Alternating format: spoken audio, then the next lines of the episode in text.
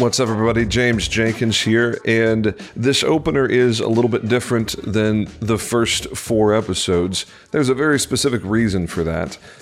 It's come to my attention, I guess, conclusion, I should say, that the openers that I had planned to do, you know, having something funny or sketch comedy type of thing uh, to begin every episode is really just unsustainable. When I started looking at the big picture and realizing I'm spending almost as much time prepping for the opener, which is like two minutes at most, as I am for the episode as a whole, uh, as far as taking notes and whatnot. So, uh, effective immediately, we're going to go back to a standard opener like you'd hear on most podcasts.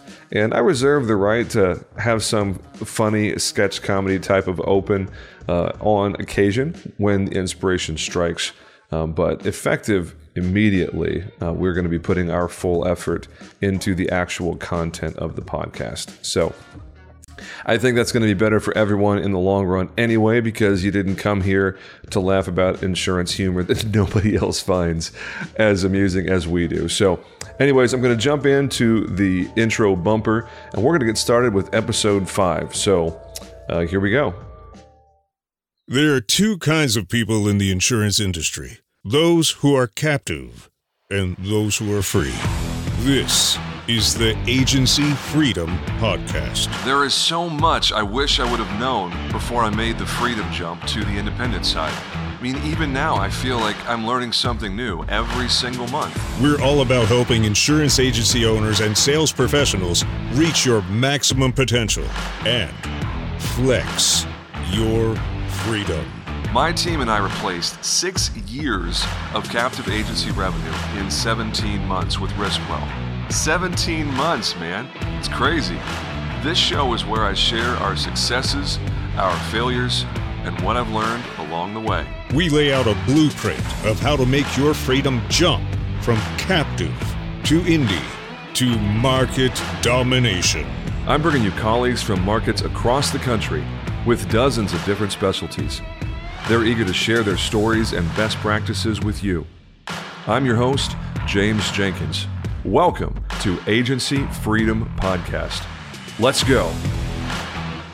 All right, what's up, everybody? Episode five. Welcome to the Agency Freedom Podcast. I'm your host, James Jenkins. This is the show where we take you from captive to indie to market domination, wherever you are in the country, whatever your niche, your specialization, however you want to run your agency. Our goal is to help you achieve your flavor of market domination. A couple of quick housekeeping items. We're going to jump straight into the content here for episode five. Those three things are very simply uh, that we would ask for three actions from you. First, that you would subscribe to Agency Freedom Podcast on whatever your favorite platform is. Second, that you would leave a review if you find the content engaging and useful. Please share your opinion in just a couple of sentences with uh, whatever platform you're listening on. Now, these two actions really help drive the algorithm for organic content, people finding us on their own without specifically uh, searching for it or clicking a link like many of you probably do to get uh, to Agency Freedom Podcast. And the third most important request is that you would share this podcast with someone who is in the captive world, either an agency owner or an, a team member, an employee, and you would help them get connected with the content that will help them make their freedom jump over to the independent side and enjoy uh, the benefits of being in the independent side of the insurance world and all of the things that you and I enjoy. So send us an email at podcast at riskwell.com if you have any suggestions, requests. Um, if there's something that I said to offend or irritate you, that's uh, consider that your complaint box. And the only other thing I would say is the episode recaps. Anything that I talk about today that is of a a best practice, you should be doing this sort of thing. Any resources or links that we reference in the show, you can get your hands on that delivered straight to your inbox every single week. Uh, you can sign up for that email list at riskwell.com slash podcast. You can also just visit Agency Freedom Podcast or Google that if you want. That'll take you to the very same place. So that's it for our housekeeping items for uh, this episode. We're going to jump right into the content. Episode five, we are in continuing our uh, trod through the 12 core areas uh, of concepts for uh, what we're going to be talking about in this podcast. We started back in episode one with the pilot and the origin story kind of laid the foundation for why do we have another insurance podcast? What's the reason for it? And then episodes 2 3 and 4 we have been making our way through the 12 concepts. So far we've covered operational which was episode 2 by itself then social and technological episode 3 uh, last episode episode 4 was contractual and physical concerns this episode, we are cramming three into the episode, and I think it will probably be a shorter one than most. The topics we're going to be talking about today don't have as much meat on the bone. There's not a ton of stuff to unpack here. We're going to be diving into three topics innovational concerns, financial concerns, and environmental concerns, which are similar to the physical elements that we talked about last episode, but they are definitely uh, distinct and deserve a little bit of their own limelight. So we're going to jump right into the content. And again, if you want a copy of my episode notes, you can just sign up at riskwell.com slash podcast and we'll email those directly to you automatically every Friday morning. So when we look at innovational concerns, we're really taking a look at the basic question of how can we get better? How can we innovate in a meaningful way that will drive uh, effective growth, that will drive profit, that will drive top line revenue, and, and drive overall efficiency across your agency for your efforts, for your team's efforts, for the people that you partner with, for the process with the client themselves. So there's really four areas of innovational concerns that we're going to look at today. The first is going to be internal. The second is going to be external innovation. The third is sales process itself, taking a look at how we can make the sales process itself better and more innovative in your office. And the last one is client stewardship. Once you win someone, how are we going to continually innovate the client experience to make sure that we're able to keep them and keep them for a long time and keep them happy? Because as you have probably seen, if you've been in the industry for any length of time, it is significantly easier to keep a client than it is to win them in the first place. So if you're doing your job and stewarding that client relationship well, and innovating wherever possible, you are increasing the lifetime value of that client and thereby your overall profitability of your entire book of business, as that will drive retention and drive revenue, which helps make everything else happen. So, let's jump into the first one that we just got finished uh, laying out in an outline form internal innovation. We're really taking a look at internal to your office. How are you able to innovate the process with your team members, with the processes, the systems, the workflows, the technology. How can you find ways to improve internally? And some ways I want to challenge you to take a look at this is practical, but also existential. When it comes to your team, the layout of your agency's org chart, your organizational chart, how are you set up both currently and what is your path to an ideal org chart? Have you made a path? Have you gone through uh, traction or something similar that it helps you lay out the, in traction we call it the VTO, the Vision Traction Organizer, with a one year, three year, and 10 year plan? And then we reverse engineer the end goal to find out what your daily and weekly and monthly activity at a specific level should look like something that you need to put some thought into is what does your organizational chart look like currently and how can you innovate when it comes to your team your team members your expectations your roles and responsibilities perhaps the way that you compensate your team and get them where they want to be.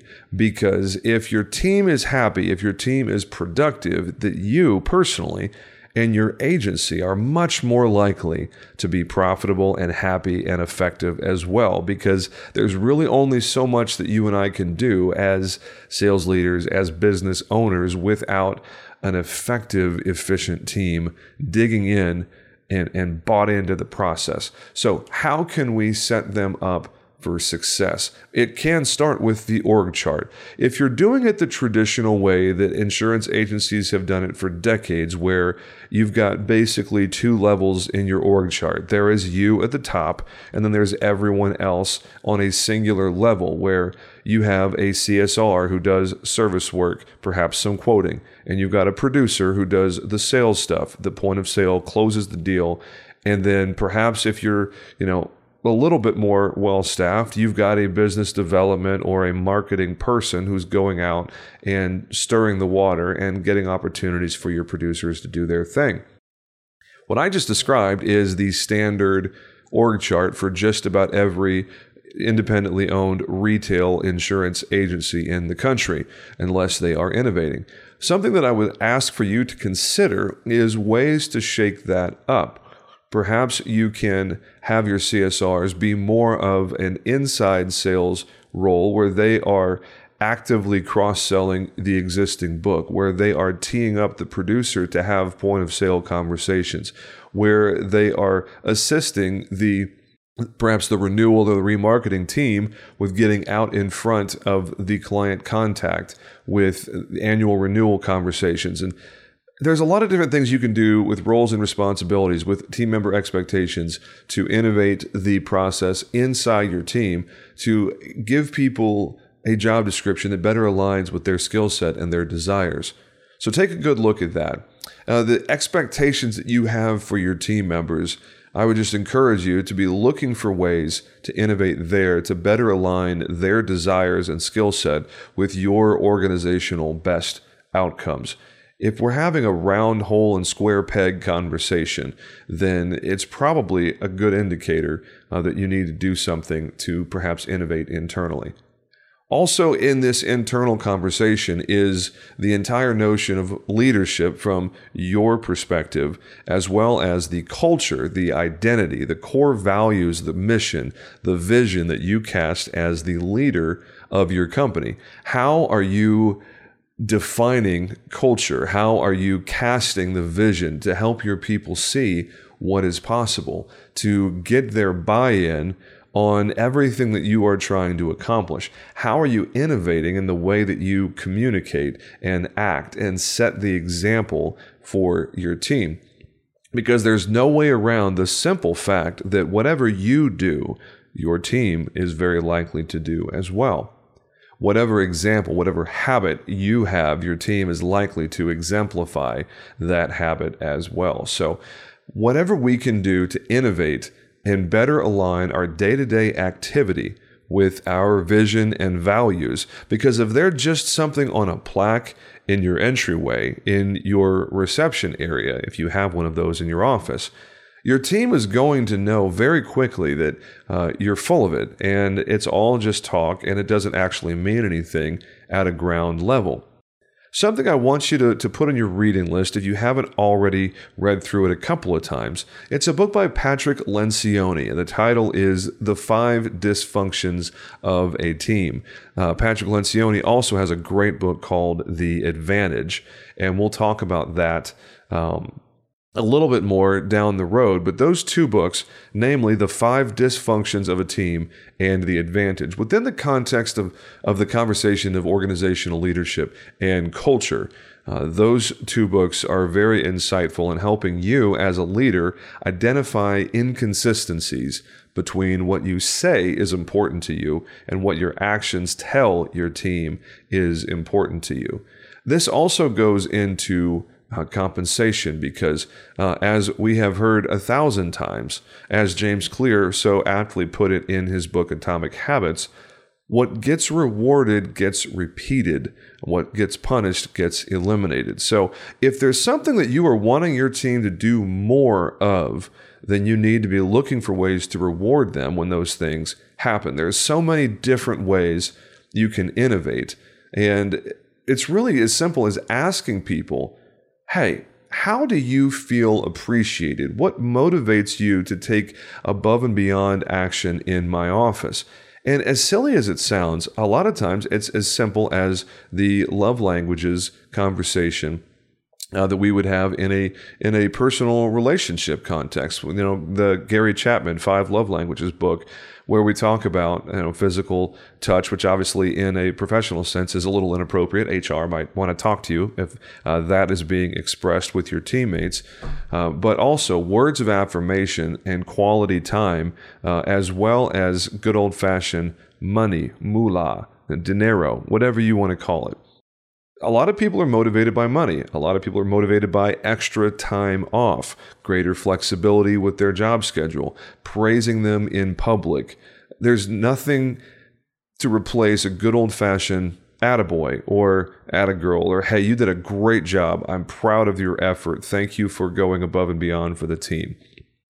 You know, thinking outside of the box and how you can motivate your team uh, and how you can innovate from an internal perspective all of these things are going to help you impre- increase your uh, your productivity and net profit as well.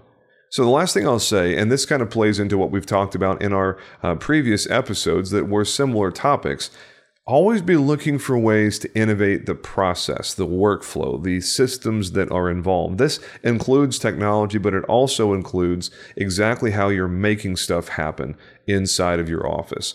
How does your team go about uh, the process of running the business, of stewarding the clients, exactly the nuts and bolts that are happening from a day to day and a week to week. So just take a good look at that. Moving forward now into the external innovation part of the conversation. And there's really four areas here that we're going to talk about your channel partners, your industry colleagues, mergers and acquisition conversations, and then stewarding the carrier relationship, which also includes the reps that you work with. First off, the channel partner experience. How are we going to innovate in the channel partner experience? Every single channel partner out there, whether it is on the personal line side with realtors and loan officers, those are obviously the, the most obvious lowest hanging fruit in the channel partner ecosystem. But there's also so many other levels of the channel partner area. Uh, roads less traveled, if you were. There's lots of financial advisors, life and health only agents, um, CPAs, bankers, uh, attorneys, um, lots of different attorneys, estate planning, business, etc., etc. So whatever the channel partner is, I mean, even if it's a non-traditional one like an, an auto body shop or something off the beaten path. How are we going to deliver something refreshing and interesting to them to lock down these people that we want to work with and make it impossible or virtually impossible for anyone else to get them away from us? Because there's one thing you can always count on. If there's a good channel partner that's working with you, there are a lot of other local insurance people that want to take them away, that want them to be their channel partner. And you know, it's it's not the uh, the Instagram you know meme thing of work every day like there's someone out there trying to take it all away from you. But in this case, when it comes to channel partners, you absolutely should be taking that mindset. When it comes to innovation, the channel partner conversation is just critically important because if you're not innovating, if you're not delivering something different and unique to the people that you want to do business with, you can bet the competition down the street is. And it's a great way to lose a good channel partner if you are stale and boring and uninteresting, and someone down the street has found a way to build a better mousetrap because you're going to lose your channel partners to someone who's thinking ahead beyond the little, oh, hey, I'm going to bring donuts to your office, or let me buy you lunch and tell you guys about insurance for your team meeting. Like that sort of nonsense just doesn't work anymore unless you are doing so much of it. Like you literally have people that are full time in your office that all they do is teach lunch and learns and drop off donuts, that it doesn't matter to you if you don't have retention of your channel partners. If you're just going to churn through them like internet leads, then fine, skip this part and move on to the next. But if you want to have quality channel partners that stick around for a long time, we need to be finding ways to innovate. A lot of times for us, for Riskwell, that means make it incredibly easy for them to do business with you in the way that they want to, in a way that delivers the real value as quickly and as easily as possible with as little resistance as possible in the workflow.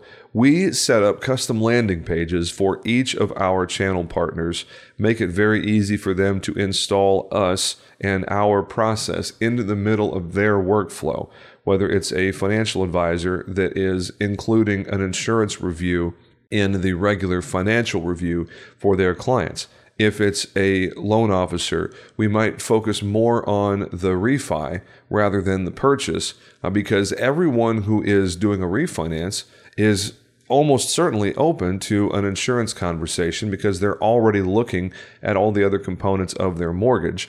And for a lot of these people, the insurance is packaged with the mortgage anyway. So all the the focus on the purchase side of the real estate, you're going to be missing a lot of opportunities for refinance. Just as one little example. Whatever it looks like for you to innovate, maybe it is a focus on old fashioned values like handwritten thank you cards, like inviting your channel partners to an appreciation event at your office or at a local uh, food or beverage establishment. You know, hosting a happy hour for a specific industry of channel partners and encouraging them to invite their clients and friends where you can play rainmaker instead of the person who's actually looking for real referrals. Hosting these sort of industry specific events you know, maybe have a speaker come in and have the channel partners invite their colleagues and clients who may want to hear a, a well known speaker or author. There's a lot of different ways you can innovate here, and I don't mean to beleaguer the point, so I'm going to go ahead and move on. But whatever you are doing, I would challenge you to look for ways that are aligned with your vision and values to innovate the channel partner experience. Moving now to talk about collaborating with industry colleagues, I'm first thinking of IAOA, as you'll probably get tired of hearing me say um, pretty regularly. The group on Facebook has become such a central part of how we do business with Riskwell. Uh, not just because I am an egomaniac and I love hearing the sound of my own voice, but mainly because there are a lot of good opportunities for us to receive referrals from other insurance people who, for whatever reason, are not equipped or don't feel comfortable attacking a commercial risk. Typically, it's something that's more uh, interesting or complex on the real estate investor side of things. Uh, construction, roofers, these are usually where the referrals come from. But the opportunity to collaborate with industry colleagues in a specific vertical is uh, fantastic because it helps us be legitimate experts in whatever we want to be real experts in. But it also enables us to have an outlet for the stuff that comes in our office that we'd be reaching on, that we are not the best fit for the prospect. I can't tell you how many referrals I've sent out for various things. Typically, it's in transportation or automotive or in um, like home health, for instance, uh, med spas. There's a few things that we regularly will send out uh, to someone else. Anything in the nonprofit world, you can almost bet I'm going to be sending it out to someone else because I'm not the best fit for that. I don't have a lot of experience in the nonprofit world, uh, D&O, and dealing with volunteers. There's a, a million different flavors of the nonprofit world. So you can bet if I get a request for that, I'm probably going to farm it out. But on the flip side of that, it's great to be able to have industry colleagues that think of us as legitimate experts for instance, in real estate, whether it's commercial mixed use property or a large rental portfolio or a large uh, apartment complex. You know, we we get probably five or six referrals from other insurance agents every month, and most of them are very specific to the areas that I just mentioned, which means our closing percentage is very likely. And our average revenue uh, for those makes it well worth the amount of time that we spend in IAOA and related groups. So, Moving now into the conversation of potential merger and acquisition candidates. When you're looking for ways to innovate externally, it's also a great idea to be as well connected as possible for identifying and nurturing relationships for people that you might want to have an M&A conversation with in the future. These sorts of things have an incredibly long tail, and most people are never going to be in a situation where they're responding well to a cold call. But if you are developing relationships years in advance, certainly at least months in advance, it can be a great opportunity to identify good candidates for merger and acquisition for whatever reason. There's a lot of different reasons why someone who is currently in an ownership position of an agency would consider a mergers and acquisition conversation. So I'm not going to get into that. We can definitely have that conversation in detail later. But when you're looking at ways to grow, uh, addition by multiplication is definitely a good thing to consider because if you can get good funding from someone like Live Oak Bank, for instance, Kelly Droussard is a, a wonderful resource. Uh, they're not a sponsor of this show, but I have had multiple conversations and very positive experience with Live Oak Bank. Uh, from an M&A funding perspective, but there's a lot of community banks. There's a lot of resources within the insurance vertical um, I'm trying to think what the other one is. It's, it's, West something is in the name of that other one that gets tagged quite a bit in IAOA for M&A funding, uh, acquisition funding, uh, you know, book purchase conversations. But having these innovative processes for how are you going to find and recruit and nurture relationships for potential future M&A candidates? That's something you really need to think hard about. Did you hear that virtual intelligence and on hand VAs actually merged? That's right. I was talking to Michael Cruz and checking out what he has there with his Colombian workers. And I said to him, dude, what's up? You realize you're not a VA, right? He said, What do you mean? I said, You're a VE. Look it up on ChatGPT. I encourage you to do that too. He's got forward facing VEs, VEs that can answer the phone and take questions 30 days in. You say yes to Michael, I want what you have. In 30 days, that's what he delivers. I said, Michael, this is unbelievable. We're strong in the front, but we're really strong in the back end. You provide the external VE for us. We provide the internal VE. I looked at him. I said, "Buddy, let's do this together. Let's let's do this." And he looked at me and he put out his hand.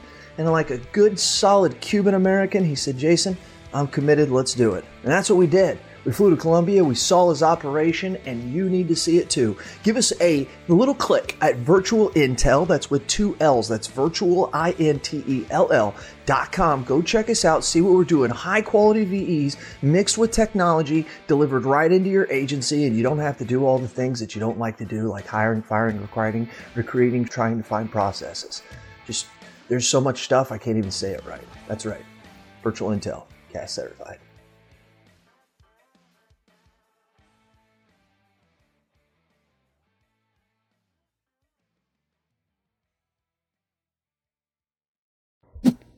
Lastly, for the internal innovation part of our conversation, we're going to talk specifically about the carrier relationship, the stewardship. How are we going to innovate this relationship? Are we going to keep track of each production in our AMS? Are we going to have an idea of who we haven't really fed recently? So when the conversation comes up with a rep. You already know what your production is year to date. You know what your retention is, the class codes that you're having the, the biggest success with, what is commonly referred to as the hit list in the carrier world. How are we going to innovate our carrier relationship stewardship? How are we going to decide if it makes sense to add another contract or not? Um, perfect example. There is a small carrier here in uh, Texas. I believe they only operate in Texas and Oklahoma. They are definitely a regional. They're called Germania. And uh, for a certain profile of client, Germania is very, very effective. And it's been a hole in our portfolio of carriers for a while. And it's taken literally a year uh, to get on with them because being located in DFW uh, in a very high hail uh, prone, cat prone area makes it difficult for a lot of carriers to consider us, even if we might be a great fit for the relationship. They're scared to death of loss ratio and the cat exposure, so it's very hard to get certain carriers to even take a look at Riskwell, even though our growth curve and, and overall loss ratios are very favorable. So we had the stewardship conversation in, in my office several months ago and made the decision that we did want to go hard after Germania. But at the same time, on the commercial side, uh, this is happening independently of Germania, obviously. But we took a look at things with Nationwide as a carrier and where their product mix, their strengths and and opportunities, where they want to write. And we made the decision that there was significant enough overlap with Liberty Mutual, which is one of our core carriers we write a good amount of business with. Between Liberty and State Auto, it didn't make sense for us to continue working with Nationwide uh, at this time. So rather than waiting for them to get mad at us for lack of production and pull the contract a year from now, I took a look at the overall picture and made the decision you know what? If we're going to steward this relationship effectively, it doesn't make sense for us to continue unless we are going to be intentional about feeding this carrier. And when their appetite is very well overlapped with other carriers that we are more favorable towards in this market cycle, it makes sense to set aside this relationship and voluntarily give up this contract, knowing full well that if we do that, it makes it much easier for us to pick it up again in the future. This is something that we're going to talk a lot about in future episodes, I'm sure, when it comes to stewarding carrier relationships. But it is a really big, important thing for a captive agent to understand because it's such a misconception that you can just have as many carriers as you want and you can access everybody and it's just going to be one big party you know, a, a, festival of 200 carriers in your office. It, the simple fact of the matter no. is that that is not true. It is absolutely not true. And worse than not true, it's foolish. And it can be detrimental to the overall health of your agency if you're not thinking about stewarding and potentially surrendering carrier relationships when it's not making sense in the bigger picture of your office. So, innovation in the area of how do you maintain your relationship with your carriers in a forward thinking and proactive manner? Let me tell you, giving up an appointment is a hard thing to think about. But when you go into the bigger picture and you realize that consolidation of your efforts in production are going to make you more profitable and more productive overall and make it easier to maintain the relationships that you have and make those thriving relationships overall, innovating in those areas are a very, very good idea. So, moving now into the sales process. We've already talked about this a little bit, and I'm running a little bit longer than I wanted to be, so I'm going to speed this up for the next couple of things here. How are we going to innovate our sales process from start to finish, from the initial contact with the client through the end of the point of sale when they become a client. They say yes, you handle post binding obligations and get them in, check all the boxes, and send out the thank you cards and move on to the next client. How are you going to innovate that process? And how are you going to deliver a legitimate wow to the prospect? What are you going to do from a technology, from a human optimization perspective? How are you going to make the process more streamlined and effective inside of the sales process? What can you cut out that maybe doesn't fit your vision and values? How can you better align the activity of your team to the best possible experience for the client?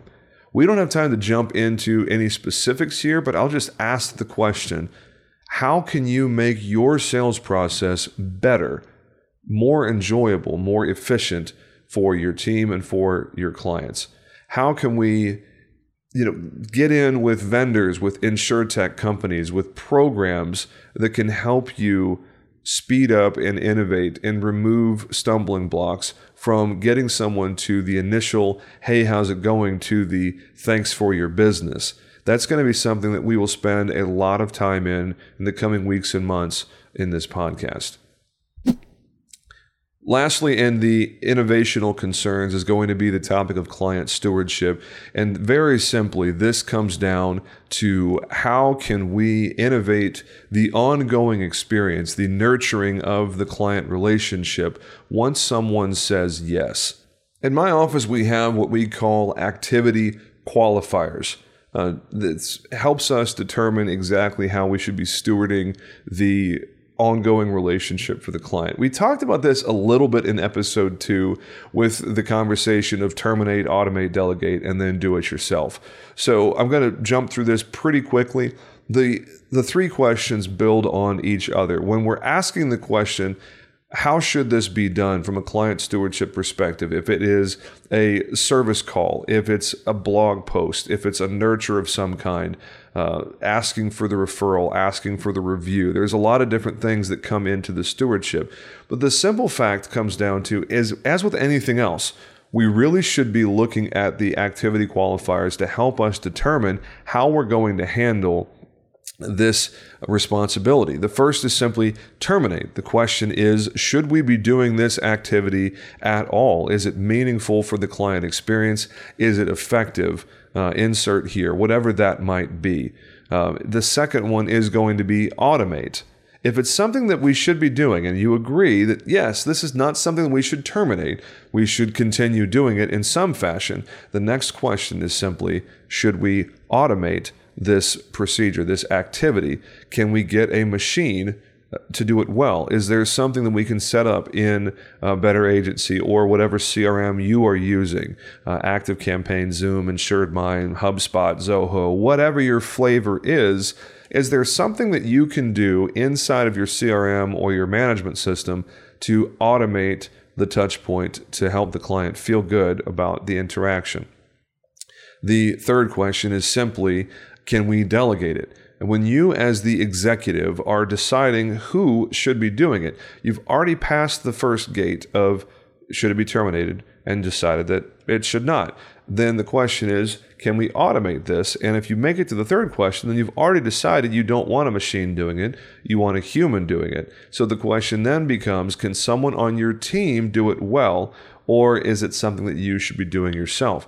If your team can do it well, then you should have them do it and you should stay in the realm of executive function and make sure that however you're spending your time is worth what it should be from a time value of money perspective, like we talked about in episode two. So, those are the three questions, and then the end result. If it's important enough to not terminate, not automate, and not delegate, then if it's something that you need to be doing yourself for now, then go ahead and do it. And we want to be as much as possible in the stewardship process. We want to automate that nurture, the client touch point during the sales cycle. Being reminded to reach out to someone on a quarterly basis to check in about their uh, revenue progress, their payroll, to help stay in front of those nasty premium audit conversations you can automate that where the task pops up in your calendar once every three months for an account or in, in your CRM or whatever. So you're not having the little collection of sticky notes or, or something on a whiteboard. You want to make sure you're staying in front of the renewal game plan for each line of business. You need to have some sort of plan of attack for every line of business and the renewal pipeline for that line of business. So no one has a sneak up surprise and you lose an account from simple neglect that was easy to stay in front of if you would have automated and stewarded the client relationship better. So, the last thing we'll talk about in, in, this area is systematically asking for the review and the referral and finding innovative ways to do that, whether it's through automated text message or email. If you are attacking them from different angles, from the CSR on the team, from the director of happiness when they come in uh, to the office from communication that is completely unrelated to the sales cycle, are we asking them? Uh, for the review, for the referral systematically? Most offices, the answer is no. And as I record this in May of 2021, my office is about to cross over 300 Google reviews. And the only reason that's possible is because we are systematic and very intentional in how we engage with the clients in those areas. And judging from the data that I'm seeing, uh, those are very effective ways for us to be growing profitably. So, done with innovation, moving now into the financial side of things. This is going to be something where most people um, start to roll their eyes or just um, you know tune out and move on to things that are more interesting and fun to talk about. One of the biggest areas of you know danger, I'm not sure what to call it. One of the biggest areas of opportunity for knowledge growth in the captive agent world is when it comes to your numbers, when it comes to financial concerns. I'm going to run through some key metrics real quick, and these will all be on the episode notes. So, again, if you uh, want to copy these notes for your future reference, just visit uh, agencyfreedompodcast.com and you can request those on the email list. Uh, we'll send them to you every Friday. So, a few things that you should be very familiar with is overall production, closing percentage, profit, retention as a total number and by line of business. You need to know what your breakdown is um, for each of those by line of business. Who's your best lead source, your best channel partner? Of all the marketing channels available to you, which one do you get the most traffic? When you close the most business, where's the revenue come from in those marketing channels? And what's the profit for those marketing channels? If I gave you $10,000 right now, and said, You have 10 seconds to tell me the best, most effective way to spend this $10,000 marketing and advertising for your agency would you know exactly what that number or the, that deployment of capital needs to look like? Simply put, where does your best ROI come from? We talked about this a little bit at the beginning, and I will address it again because it bears repeating. The simple fact of this conversation is that most captive agents care about premium first and revenue second because their product mix is so small that they can get away with that without it being a, a real problem. When you're an independent agent, if you are stuck in the premium mindset, you're not going to be seeing all of the forest. You're only going to be seeing a couple of trees because the commission percentage from one carrier to another could be drastically different. If you have carrier A that pays 12% new business and carrier B pays 15% new business, well, th- what's the increase uh, from 12 to 15? It's 25%. 25%. What's the difference in your overall annual profit if you're getting 25% more on the top line from carrier A versus carrier B? If you think in those terms, then it's really going to be reflective of your activity and the way that you are preferencing the carriers in a coin flip situation. Obviously, if there's material benefit to the client for one carrier or another, then you're going to be asking for one uh, and discarding the other. But if there's not an ethical consideration to which carrier needs to be put out there, if they are relatively the same, then obviously you're going to want to pay close attention to the carrier that pays you 25% more. So, thinking in terms of premium as the primary measure of performance is an antiquated, ineffective, captive way of thinking. You really should be preferencing gross revenue and then net profit, otherwise known as net operating income. If you're thinking in terms of revenue and profit, you're making decisions based on acquisition cost per channel. If you're looking at lifetime total value, LTV, of the client, then that's going to help you make decisions on where you put your effort and where you put your money. The next thing I'll say very simply is that you really need to get a CPA and a bookkeeper who can help you stay in front of things because if you want to play like you know everything yourself uh, and you want to run all of your own books and you want to handle your own taxes and your own filings, well, that's great, but then that's going to prevent you from, you know, being an executive and being the CEO rather than the CFO or COO. If you're the CEO, you've got to stay in the realm of executive function. You've got to be delegating and farming out all of the things that get in the way of you being an executive. So if you don't have a CPA and a bookkeeper that are going to help you do all of those financial things, I suggest very strongly that you get after that right now. And as we've said in previous episodes, you really need to consider having a fractional CFO that understands your business and can help you with strategic planning, with goal setting, uh, with budgeting, with forecasting, all of these things that will help you interact with your CPA and bookkeeper uh, a lot more effectively. Yes. So, as we do this, we really need to be mindful of staying in front of the numbers. If you don't have a baseline financial body of knowledge, then educate yourself on these super simple basics.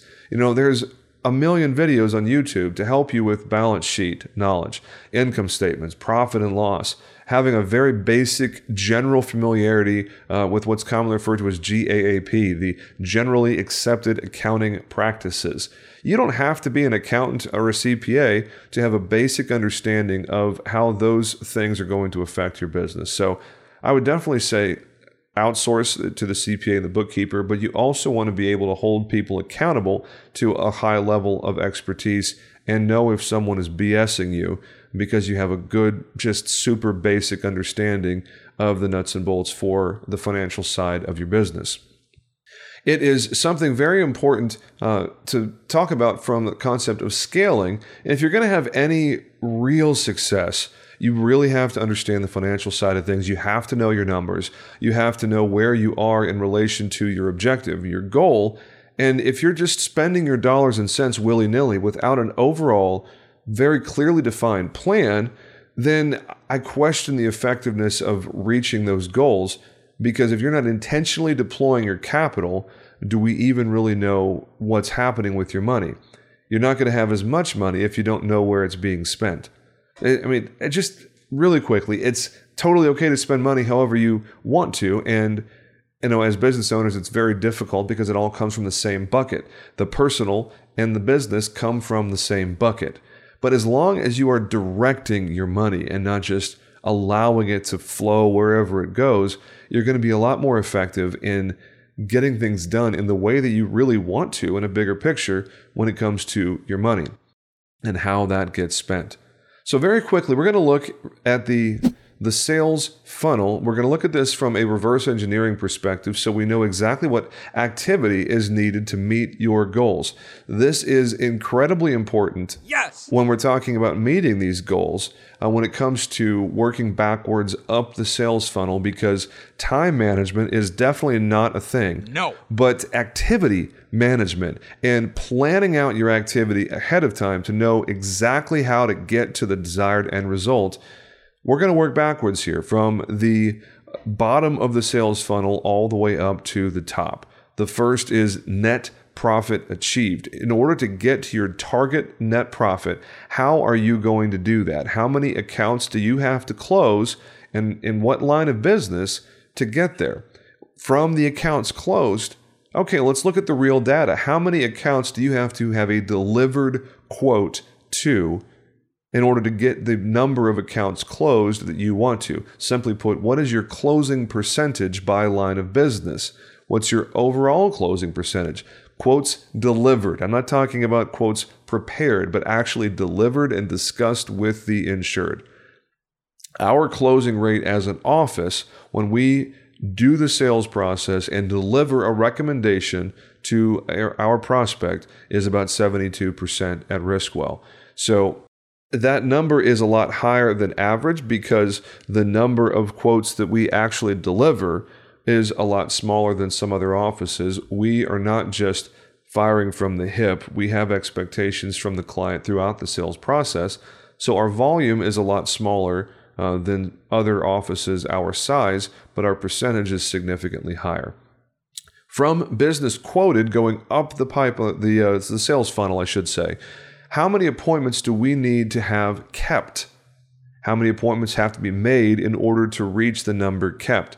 If your ratio of appointments made to appointments kept is a breakdown, a, a, bottleneck in your sales funnel, that will help you understand what you need to be doing with your team to get them to the desired number for each one of these metrics. from the appointments made, how many prospects, like legitimate prospects, need to be put into the sales funnel where we have a discovery call on the front end and then it's followed up with an appointment of some kind. Now, the the initial phone conversation with someone calls in or emails or hits you up on Facebook or whatever, how many of those prospects are making an appointment for a discovery call? And then going backwards to the very top of the sales funnel with the least amount of engagement, how many leads do you have to pour into the top of the sales funnel to get the desired number of prospects? So going back down the funnel, it is lead becomes a prospect, then that prospect makes an appointment. That appointment is either kept or not kept.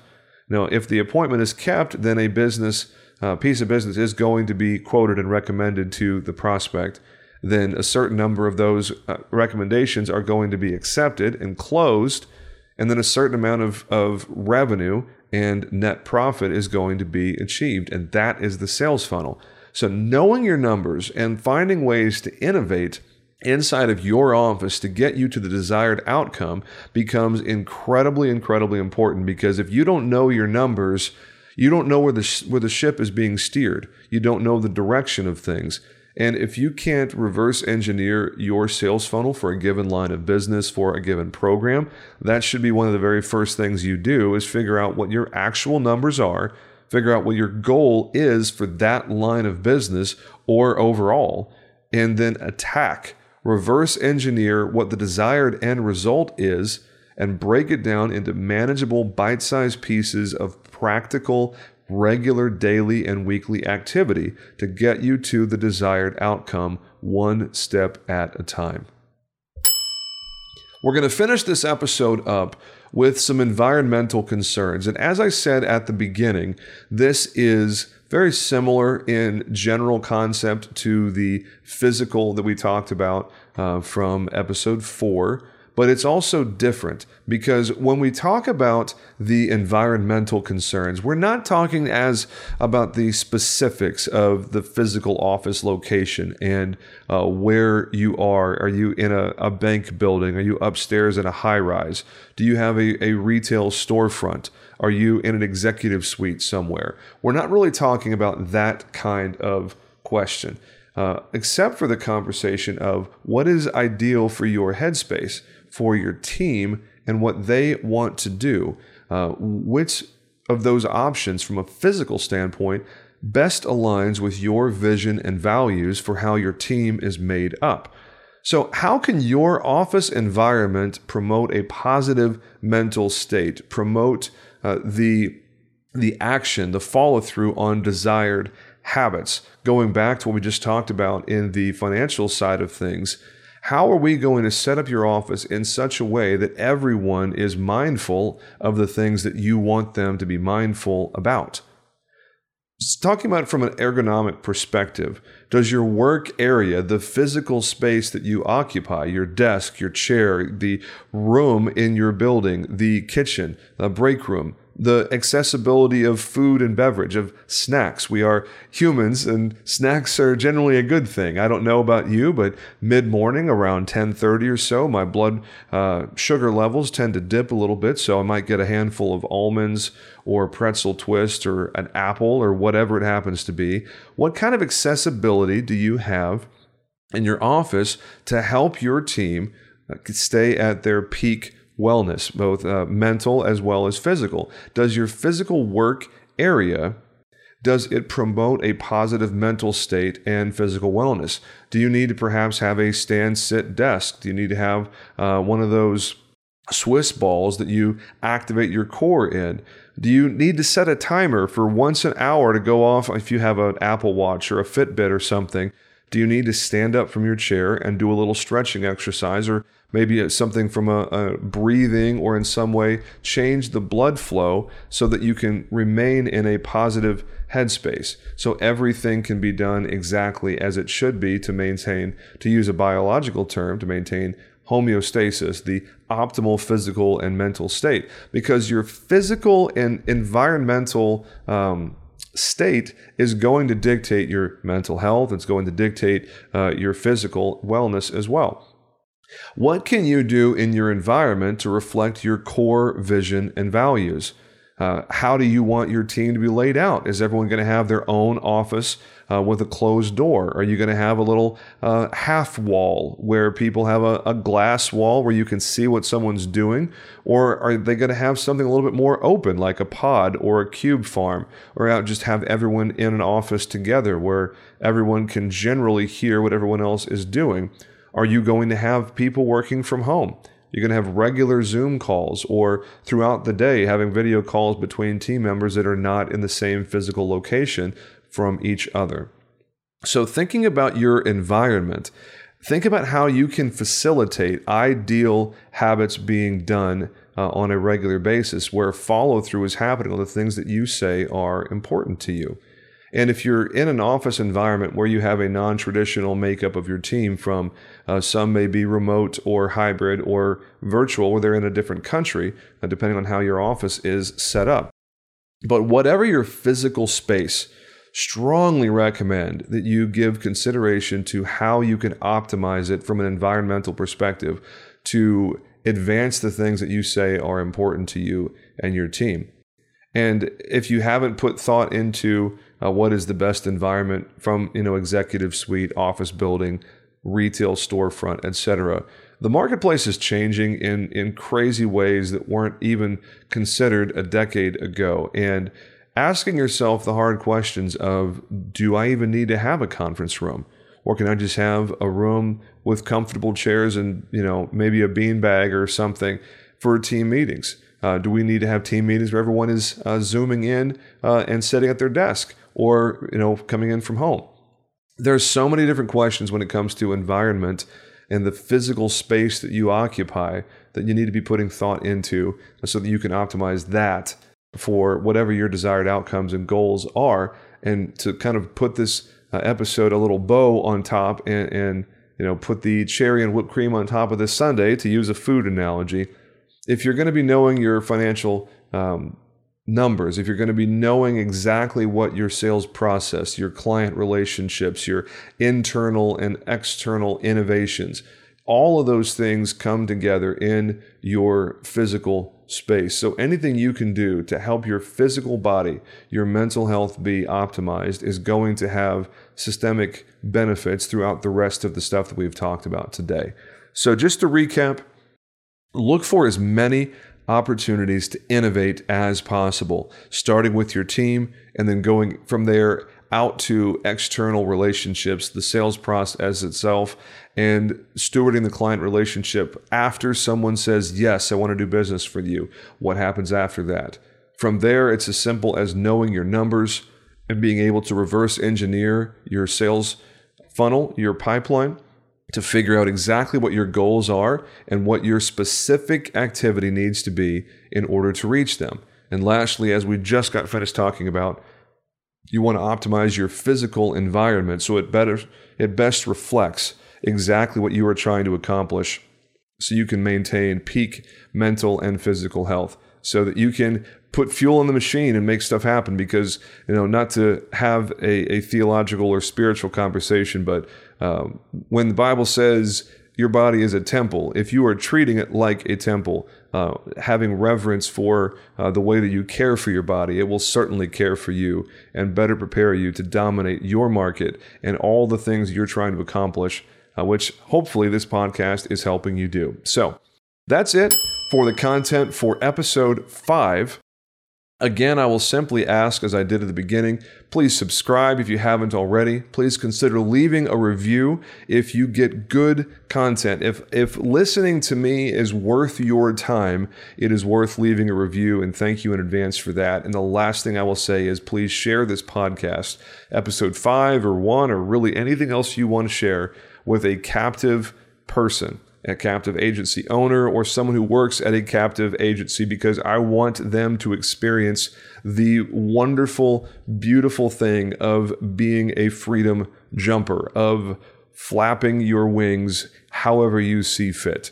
So, thank you for watching or listening, I should say, because you're not watching yet. You will be very soon. When we start the interviews, there will be a video version of this podcast. So, stay tuned. Again, if there's anything that I can help you with, if you have suggestions, requests, complaints, really anything, email us at podcast at riskwell.com. I'm your host, James Jenkins. This is the Agency Freedom Podcast, where we help you go from captive to indie to market domination. Make it a great day, boys and girls. We will talk to you soon. Thanks. Are you looking for an insurance community to join? Have you heard of the LAAIA? The Latin American Association for Insurance Agents is just not for Latins. Their focus on diversity and inclusion over the last few years has made this 54 year old association one of the fastest growing and the most dynamic associations in the industry. With established chapters in Florida, Houston, Dallas, Atlanta, and Denver, it's no surprise this association has the attention of everyone in this industry. Their upcoming national convention on beautiful Marco Island includes keynote speaker Tricia Griffith, the CEO of Progressive. National leaders from around the country like Marshberry, Vertafore, Lula, and more will be here on center stage as well. And whether you're an independent agent, a captive agent, life or health agency, or even a financial services professional, this association offers you everything you need to network and grow your business. Make sure you check them out and consider joining me, Jason Cass, at the next upcoming convention. It's going to be August 21st to 24th at the JW Marriott on stunning Marco Island. This has been Cass approved.